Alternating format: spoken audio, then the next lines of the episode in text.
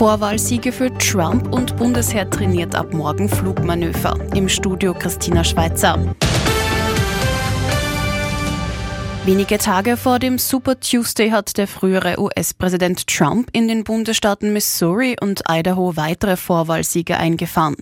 Der Republikaner setzt sich auch bei einem Parteitreffen im Bundesstaat Michigan gegen seine Rivalin Nikki Haley durch, wie US-Medien berichten.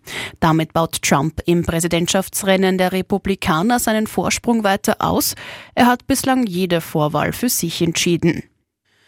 Ab morgen wird es laut über unseren Köpfen. Die Hubschrauberpiloten des Bundesheers üben verschiedene Flugmanöver. Bis zum 22. März trainieren sie über der Steiermark, Ober- und Niederösterreich mit verschiedenen Hubschraubertypen und in unterschiedlichen Höhen, auch im Tiefflug.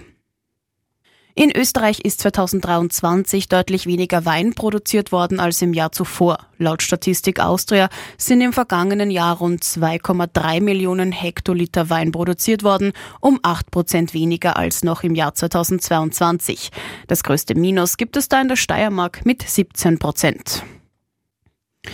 Für Pensionistinnen und Pensionisten in der Schweiz geht es heute darum, ob sie künftig jedes Jahr zusätzlich einen 13. Monatslohn bekommen sollen.